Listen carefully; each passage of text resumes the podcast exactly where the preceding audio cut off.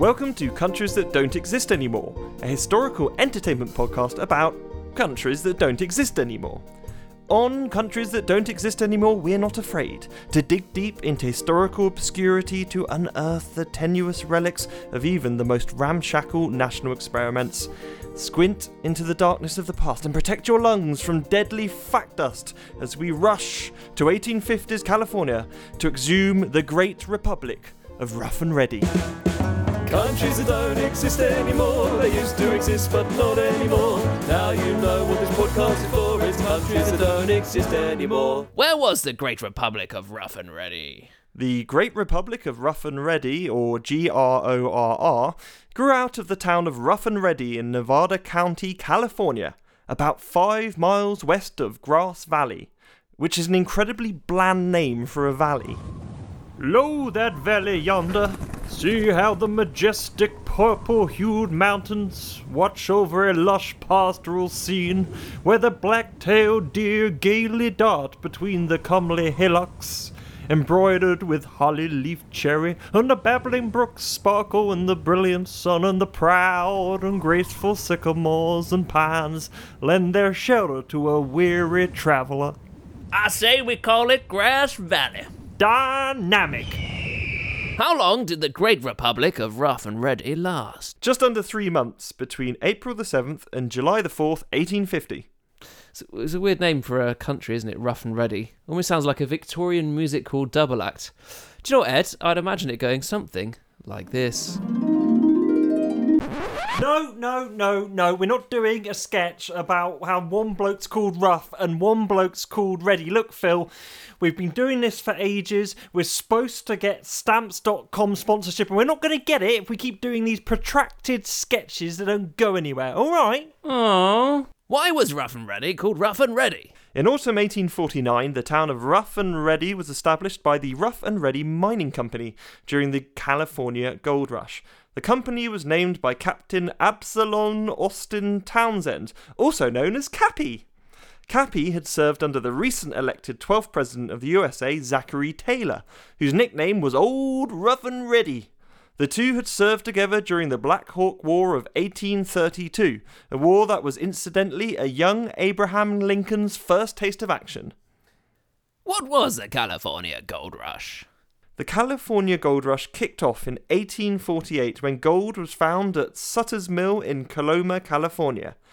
This seemed like bad news to mill owner John Sutter, who, rather than celebrating having loads of gold on his land, was rather annoyed that his planned farming operation might be disturbed. It was also bad news for Mexico, who had recently had to hand over territory to the United States after losing the Mexican American War, and had no idea that the land was worth anything. This isn't the first time that incredibly valuable land has basically been given away. We all remember the time when Russia sold the USA Alaska totally unaware of the wealth of oil underground. You're welcome to it. That sticky vodka they have everywhere is disgusting. News of California's vast gold wealth was spread by the hashtag fake news media, and 300,000 people flooded in from all over the world to strike it rich. Up until then, California had been the home of a few Mexicans and one mule with dreams of stardom but a day job in a mailroom. But all that was about to change. Where did all these gold miners come from? Short answer everywhere. Americans re- relocated from 21 out of the then 30 states of the USA. Foreigners came from 25 countries, including China, Australia, Britain, Chile, Peru, Mexico, and Hawaii. This changed the demographics of the area completely. For example, when the gold rush started, there were six Chinese people living in California. That rose within a year to 12,000, and getting there wasn't easy either. Sea journeys could take up to four months. That's an amazing amount of time to be continually enthusiastic about gold mining. You could hear the news in Sydney and think, Woohoo! Gold! I'm gonna be rich, I tells you. Rich! All aboard! so you jump aboard a merchant ship, and a couple of months later, you're like, Hooray! Gold mining! Two months on a ship. Struth, I'm seasick. Are we nearly there yet? No. And if you came from the other direction, you had to either come up on a ship via South America's Cape Horn, which is famous for huge storms and shipwrecks. Or you got up to Panama because it was the thinnest bit of land to cross at, got off your ship, hopped on a mule or a native canoe, risked horrible diseases, then you caught another ship on the other side. And even the overland route from the east coast of the USA could take five, six months, or even a year. Settlers banded together and formed companies like the Rough and Ready Mining Company that started their wagon train heading for Oregon before heading south to California. And no matter how easy the Fresh Prince of Bel Air made it sound, it's actually really hard to get into California. There are only two places you can get through the Sierra Nevada mountains, and if you got the timing wrong, you might freeze to death, or you might even have to commit cannibalism like the Donner Party did in 1846. So, while moving from, say, West Philadelphia to California was easy in the late 20th century, it was an ordeal 150 years ago. Now this is a story all about how I nearly froze to death and I ate my pal. I'd like to take a minute just sitting right there about how I ate my wife and my horse got mauled by a bear. The California Gold Rush was the biggest migration in American history. In 1848 alone, 90,000 people moved into California, and 90% of immigrants into California were male, and young men at that, and we all know what that means. Lots of football chat and farting. Yes. But in a place where there's basically no law enforcement and heavily armed young men carrying around gold with no banks to store it in, justice was very much local if it even existed at all. Vigilantes whipped or lynched whoever it was decided had committed a transgression. At the peak of the gold rush, California was a nasty place to be. When someone struck gold, they could be bullied off their plot. Others pretended they had struck gold and sold off their worthless plot at an inflated price. In the early days, there was plenty of land to go round, but as men flooded in and the available claims diminished, there was more violence, which became racially targeted, with Chinese and Mexicans bearing the brunt. There were a few moments of interracial solidarity over tax, and tax was really what the Republic of Rough and Ready was all about. But on the whole, it was all racially divided and all really violent. It's basically Westworld, as long as your fantasy Wild West adventure is getting mugged and beaten up a lot. And yet it's said that it was during the gold rush that the American dream was really forged. Makes total sense when you have the full picture. What were living conditions like? Really nice or just okay? Well, people lived in boarding houses where available. The few women around could make money cooking and letting people sleep on their floors, or have men sleep in their beds for the platinum package. But most miners lived in tents, which were everywhere, especially in places like Rough and Ready. Usually, when we think of American expansion, we think of creeping expansion from east to west. But settlements sprung up around wherever gold was found, no matter how remote that was, and no matter how little infrastructure there was. How was the gold extracted? Well, it starts off uh, with panning. You know what you think about that that sort of slow sifting. The lone prospector and his mule sieving gold dust in a creek. But the idea of the individual striking it rich didn't last long. See, gold wasn't generally found in big fat nuggets, it was scattered about a lot. So getting enough of it together could be a slow process that many couldn't afford to do. So the individual was quickly replaced by capital intensive operations, which were far more aggressive at getting the gold. The mythic 49ers go from rugged individualism to corporate sellouts overnight, Ah, the American dream. and the gold extraction got intense. Rivers had their courses altered. Hydraulic mining washed away entire hillsides. When that didn't work, there were explosives. Or ore would be dug up and the gold extracted with gallons of poisonous mercury, which California is poisoned with to this day. So, was there a lot of gold? Oh, yes. Between 1848 and 1860, $600 million of gold were extracted. That's tens of billions in today's standards. The amount of gold circulating in the US economy increased by 20 times. The influx of miners and the accompanying services to support them made California and certain Californians rich. By the early 1850s, there are 300,000 miners. If you wanted to get rich, forget about gold.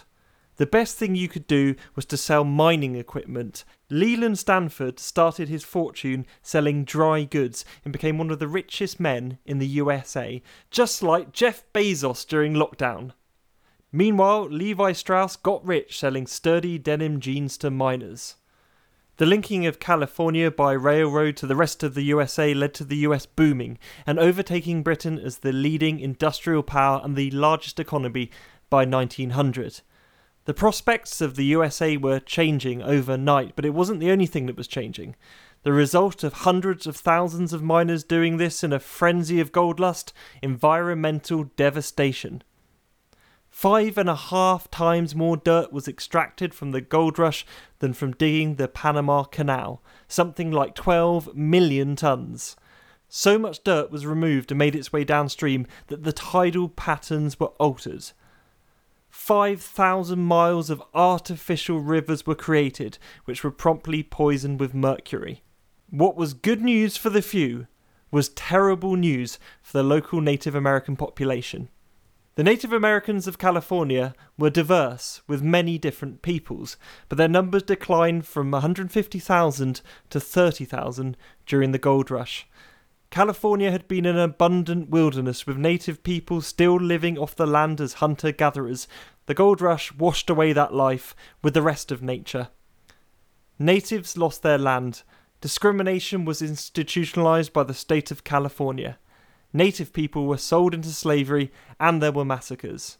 In 1850, a law was passed called the Act for the Governance and Protection of Indians, which made it legal to confiscate their land. If Indians were found loitering around places that sold alcohol, they could be put in jail and sold into servitude. A US governor of the time said, There is a clash of nations here, and the Indians should be exterminated. For better or for worse, probably worse, California was transformed. San Francisco's population swelled from 200 residents in 1846 to 36,000 in 1852. California was suddenly developed with roads, schools, and churches. In 1849, a state constitution was written. In September 1850, extremely rich California was hurriedly admitted as a state into the Union, for some reason, during an event called the California Compromise. The compromise between the northern and southern states went something like this We don't think we should have slavery anymore. Well, let's compromise by keeping slavery. Agreed, gentlemen. Let's never go to war over the subject. Agreed. Compromise. Within a matter of years, California went from Western backwater to suddenly producing the Republican presidential nominee for 1856, John C. Fremont. Um, yeah, yay? And there was much rejoicing. Except for James Sutter. Not only were the miners taking over his land and stealing his crops and cattle, but for some reason he couldn't seem to keep workers interested in cattle farming with so much gold going spare. You flash in the pan, nitwits. You see what comes out of the back of cows? That's brown gold. Get your fingers right in there. Mmm, sweet meat brown gold is gonna make us rich. See that over there? That's a brown gold mine. You mean that big pile of shit? Yep, get yourself under there and put it in the back of the wagon. Oh, but hang on. What about Rough and Ready? At the end of February 1850, and only after a few months in the area, old Cappy Townsend and his Rough and Ready company extracted over $40,000 of gold. At that point, the water springs failed and there was nothing more to drink. But as the old poem goes, when the last well is dry, just drink money. Townsend was so impressed with the results of the first few weeks of prospecting that he went off to Wisconsin to recruit more miners. Unless you're a character in Game of Thrones, travelling such a large distance takes a while. By the time he got back with reinforcements, however, he found the place a riot of 400 miners who'd moved in, bags at all the best spots, and were in a frenzy of mining activity. There was barely any unclaimed land left for the new Rough and Ready Company employees to pitch their tents. In the age of the California gold rush, anything was possible. The West was wild and free. Young men came barreling out west to seek their fortune without the moderating influence of family, well established local governors, or churches. The result? Party time! It's pretty freeing, ain't it? No women, no church, no government. We all do as we please and we get rich doing it. Want to get naked and break nine out of the ten of the commandments? I thought you'd never ask. But the party wouldn't last forever. At this moment in time, California was trying to get admission into the United States, and this meant cleaning up their act and looking like a respectable, governed kind of place. The federal government also wanted a piece of this lucrative mining industry. Rough and Ready quickly exploded into a population of 3,000 after it was reported that a gold nugget weighing 18 pounds had been found. So, the town of Rough and Ready was barely established before it seceded from the Union and established itself as the Great Republic of Rough and Ready. But why? 1. Federal government were proposing a new mining tax. 2. Possible alcohol prohibition demanded by Nevada County. Now, whether this was going to happen or not, word was going around that the government was going to try and stop gold miners from drinking. Bad idea. 3. Government's ineffectual approach to law enforcement. Essentially, Rough and Ready had turned into a chaotic anarchy of drunken miners squabbling over claims, prostitution, and incredibly long fistfights. I mean, if you will call a town Rough and Ready, what do you expect? They should have called it Law and Order. So, Rough and Ready went from a little village to a mass shanty town of tents, alcoholism, and prostitution. What the miners really liked doing was drinking. What they didn't like doing was paying tax. And the way they wanted things run was the way they wanted to run things. Ed, that's really it's really profound. Yeah, I just uh, changed a few words around. So, Ah, yeah, you, yeah. you get that. You Oh, what's another? What's, what's A- another? what's ask gonna- not what you can do uh, for your country. Ask what your country can do for you. Yeah, Um, if in a hospital, if Yeah. you go backwards, you end up wards back. yeah, yeah, yeah. yeah. I mean, some true. of them are Yeah, yeah. profound. If you if you always uh, look back, you end up back looking. God, Phil, you really should have that Yeah, tattooed. Follow us on uh, Instagram for more. Um, are we on Instagram? No. Okay. At a hastily called town meeting, townsfolk decided to forge out on their own and secede from the Union. The first action was to appoint one E.F. Brundage as their leader. Then they came up with this proclamation, known as Brundage's Manifesto. We declare, because it be God's will to perpetuity, we cease to be reduced to seeing our property and the lives being taken over by those not of us, but those against us. Therefore, we, the people of the township of Rough and Ready, deem it necessary and prudent to withdraw from the territory of California and from these United States to form peacefully, if we can, and forcibly, if we must, the great Republic of Rough and Ready. They also appointed a Secretary of State, Justice of the Peace Hans Q. Roberts. They made and raised a flag, which looks a bit like a Sex Pistols album cover. They also wrote out a constitution which seemed to be cherry picked from the US Declaration of Independence and Constitution. But Article 1 of the Rough and Ready Constitution really tells us what the Great Republic was all about. All men are by nature created free and independent, and have certain rights, among which are the enjoyment and defending of life and liberty, acquiring, possessing, and protecting property, and um, the pursuit of happiness. Do you see what they did there? It also defined its borders, which amounted to 200 square miles of land. This may be the same size as the average American's garden shed, and may sound like very little for a great republic, but this effectively made them 40 square miles larger than Barbados and 20 larger than Andorra. Not too shabby. There's also a local legend that a con man was scamming prospectors in the town with a mining scheme, and as soon as the town seceded, the con man was hanged. What this tells us is that at this time in American history, things like secession weren't quite the big deal it would be today. These unknown parts were being discovered, established, and made up as people went along. This was the era of the Wild West. Now, this is reflected in the response of the central government that happened after Rough and Ready's provocative declaration. So, what was this response? Were they met with charging cavalry and firing cannons from California? Nope. In fact, the creation of this new republic barely registered. The great republic of Rough and Ready looked like it could exist in peace, but it was not to be. So why did the Great Republic of Rough and Ready last only three months? This is the time when I, I'd usually tell you about, you know, foreign policy and domestic policy and all of that. But as far as I can tell, none of that happened. People got on with their business of mining and whoring and drinking. In fact, the most momentous event in the country's brief history was a large fire that swept through the town on June the 28th, 1850. Immediately after independence, everybody was in high spirits, and so, as usual, they all did a load of drinking. Then there was the fire, which people drank their way through. But then they realised that the biggest party of the year, Independence Day on July the 4th, was no longer something they could be a part of. Now, what miners really, really like more than anything is a party. Rough and Ready was pretty much partying 365 days a year anyway, but all this revelry was just a warm up for the 4th of July celebrations. You see, back in the 19th century, there was no bigger party than the 4th of July, and the idea that the Rough and Readyans would miss this shindig was unfathomable.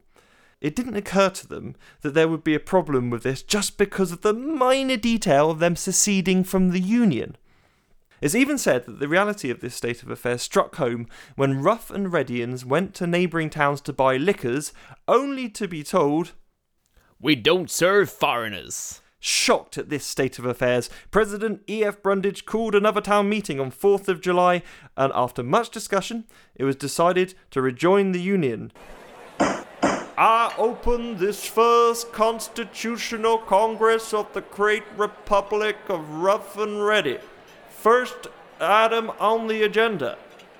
Y'all want to forget this whole thing and just get really, really drunk? Yep. Republic adjourned! And this was followed immediately by a massive party. So the Great Republic of Rough and Ready came to an end just because people wanted to get really drunk. Um, this seems to be literally the reason. But this isn't to say that this event didn't forge a strong local identity. For example, there was a big dispute when Rough and Readyans had lobbied hard to get a post office. Oh, yeah, stamps.com. So Ed, I was, uh, I was in the post office the other day trying to deliver some merch to the listeners, right? I said And- we're not doing a stamp.com advert. I mean, I've told you they won't pay us. All right, fine. Um, uh, stamps.com, the better way to cook. Ed, Ed, do you like cooking? Yes. Well, stamps.com, they'll send you different letters every uh, week, and you can try out an, a new recipe. There's And it- what? There's the le- They send you a, an envelope with the recipe inside. No, you, you, you, you that is that. Those are the ingredients. You, it's an edible uh, envelope. Well, I'm just, reading. The I thi- I cop- think I'm just think- reading the copy. I think you're thinking of Blue Apron. Oh yeah, yeah. Blue apron, blue apron. Here, uh, wait, let me. I got it. Yeah. Um, blue apron. Get a get a blue apron mattress. No more bad backs or sleepless nights. I think that's Um, Cas- Ed, do you- that's Casper mattresses actually. Hey, we've done three adverts. We're going to be raking it in. Woohoo! Talk about a gold mine. Yeah, I was trying to.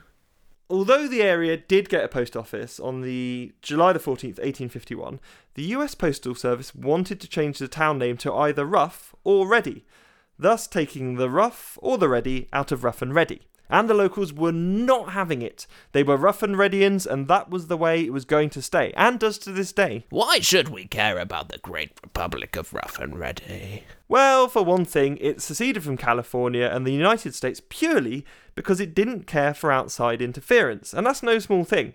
It didn't like outsiders telling them how they wanted to run things, and this mentality would be replicated on a much larger scale when southern slave owning states seceded from the Union as a precursor to the Civil War.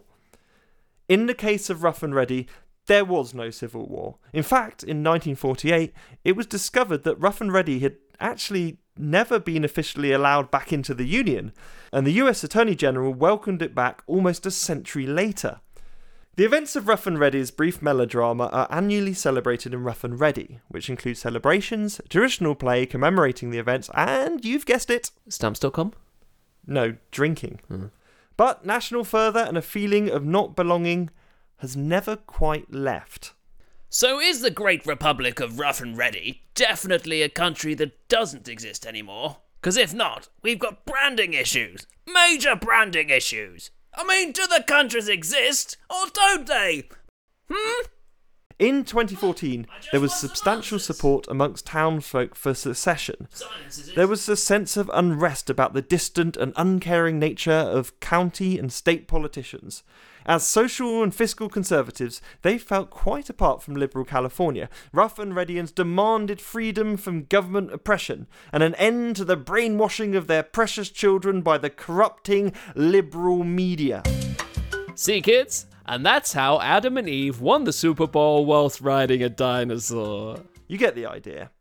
Secession supporters wanted to keep more of their tax dollars, control their water resources, and reopen their long abandoned gold mines. Sounds familiar? Is it exactly the same arguments as the first time round? Bingo. But how are these social conservatives planning on supporting themselves? Unlike back in 1850, Rough and Ready can't bankroll itself on gold. Step forward Mayor Ronald T.K. Parker. His solution? Legalise prostitution and gambling in an effort to attract more tourism. He says, We like to refer to this as the sex session uh, of Rough and Ready. We want to be recognized as the entertainment destination of rural Northern California that's not really in California. Forgive me for generalising, but those conservative Christian types seem to hate the sinner but love the sin. I.e., prostitution and that. Other ideas that have been tossed around to bring in more revenue are interactive gold panning, full service Asian foot massages, and Merica, a retail store that only sells items that are made in the USA. So, maybe we might still see the Great Republic of Rough and Ready rise again as a mining themed Disneyland for patriotism and prostitution. It's what Jesus would have wanted. Quite. And that's the story so far of Rough and Ready. Hey, not a bad episode. Hmm. And look, look, thanks for cutting that stupid Rough and Oh, Ready no, not at all. musical sketch. Yeah, I know. I know you were keen, but I'm just thinking about the audience. I just think we need more history and less stupid sketches, No, right? no, yeah, I agree. I agree. Yeah, yeah, yeah. Um, so I'll, I'll, I'll, uh, I'll finish up here. Do the editing. Uh, if you want to pop, do you want to pop out to the pub? Oh, yeah, okay. Yeah. Thanks. Maybe just get me a, just get a pint ready or something. Yeah, oh, no, I'll get them in now. You get them in, and I'll, I'll, Yeah. I'll just go and do you, the uh, editing. you coming with us, shouty, shouty man? Yes. Um. Can I have? Will there be crisps? Yeah, yeah, we'll get some crisps. Yeah, no problem. Okay. Well, I'll see you down there. I'll Okay, get us f- a, I'll get us a booth. Hi, well, I'll see you in a Yeah. bit. I'll see you, Ed. Uh, Yeah, I'll see you later. hi, super. Alright. Yeah, I'll finish up the episode all right. I'll finish it up real nice with an excellent sketch about a certain little Victorian comedy duo called Rough and Ready. I just forgot Oh. my coat. Yeah, Phil. All right, Ed. You seem to have your hand over the record button. Oh no, no, I'm just, uh, I'm just, I'm just deleting the, uh, the, the, Oh, no, the, that's uh, not the I'm sketch. Say, is it? Oh well, I can wait around for that. It's not a problem. No, oof, nah, it's not worth it really. Um, just go, go ahead, get, get us a pint in. Well, see you down there. Yeah, see you, Ed. See ya. Get this. Ladies and gentlemen, for your delectation and delight, my name is Mr. Ruff, and I'd be honored in such esteemed company to introduce you to my associate and partner in merriment, Mr. uh, where is he? Oh, where is he? Oh, he's still backstage. I say, are you ready? I am, sir. Then come out, sir, and greet these fine people. I'm not ready. But you just stated to the contrary, sir. I did not. I merely confirmed that my name was indeed Mr. Reddy. I made no such affirmations about my status. Enough of this tomfoolery. Come out at once, sir. Very well. I apologize for the miscommunication and give my word as a gentleman that no such ambiguity will occur for the furtherance of this appearance. Let's shake on it. Ow, Gadzooksir! Like shaking hands with an emery board. Why are your hands so rough? Why are my hands so. Rough. Yes? Yes, what? My patience is quite exhausted. Fisticuffs. Take that and that. Don't get rough. Don't get what? Uh, brilliant. Join us next time when, in a first, for countries that don't exist anymore, we will be joined by an actual historical expert. I ah, lost. High profile historian Professor Kathy Burke will be joining us. So make sure if you have any questions about the Gold Rush or the Republic of Rough and Ready, contact us on ctdeapod at gmail.com or at ctdeapod on the Twitters. Countries that don't exist anymore. They used to exist, but not anymore. Now you know what this podcast is for. It's countries that don't exist.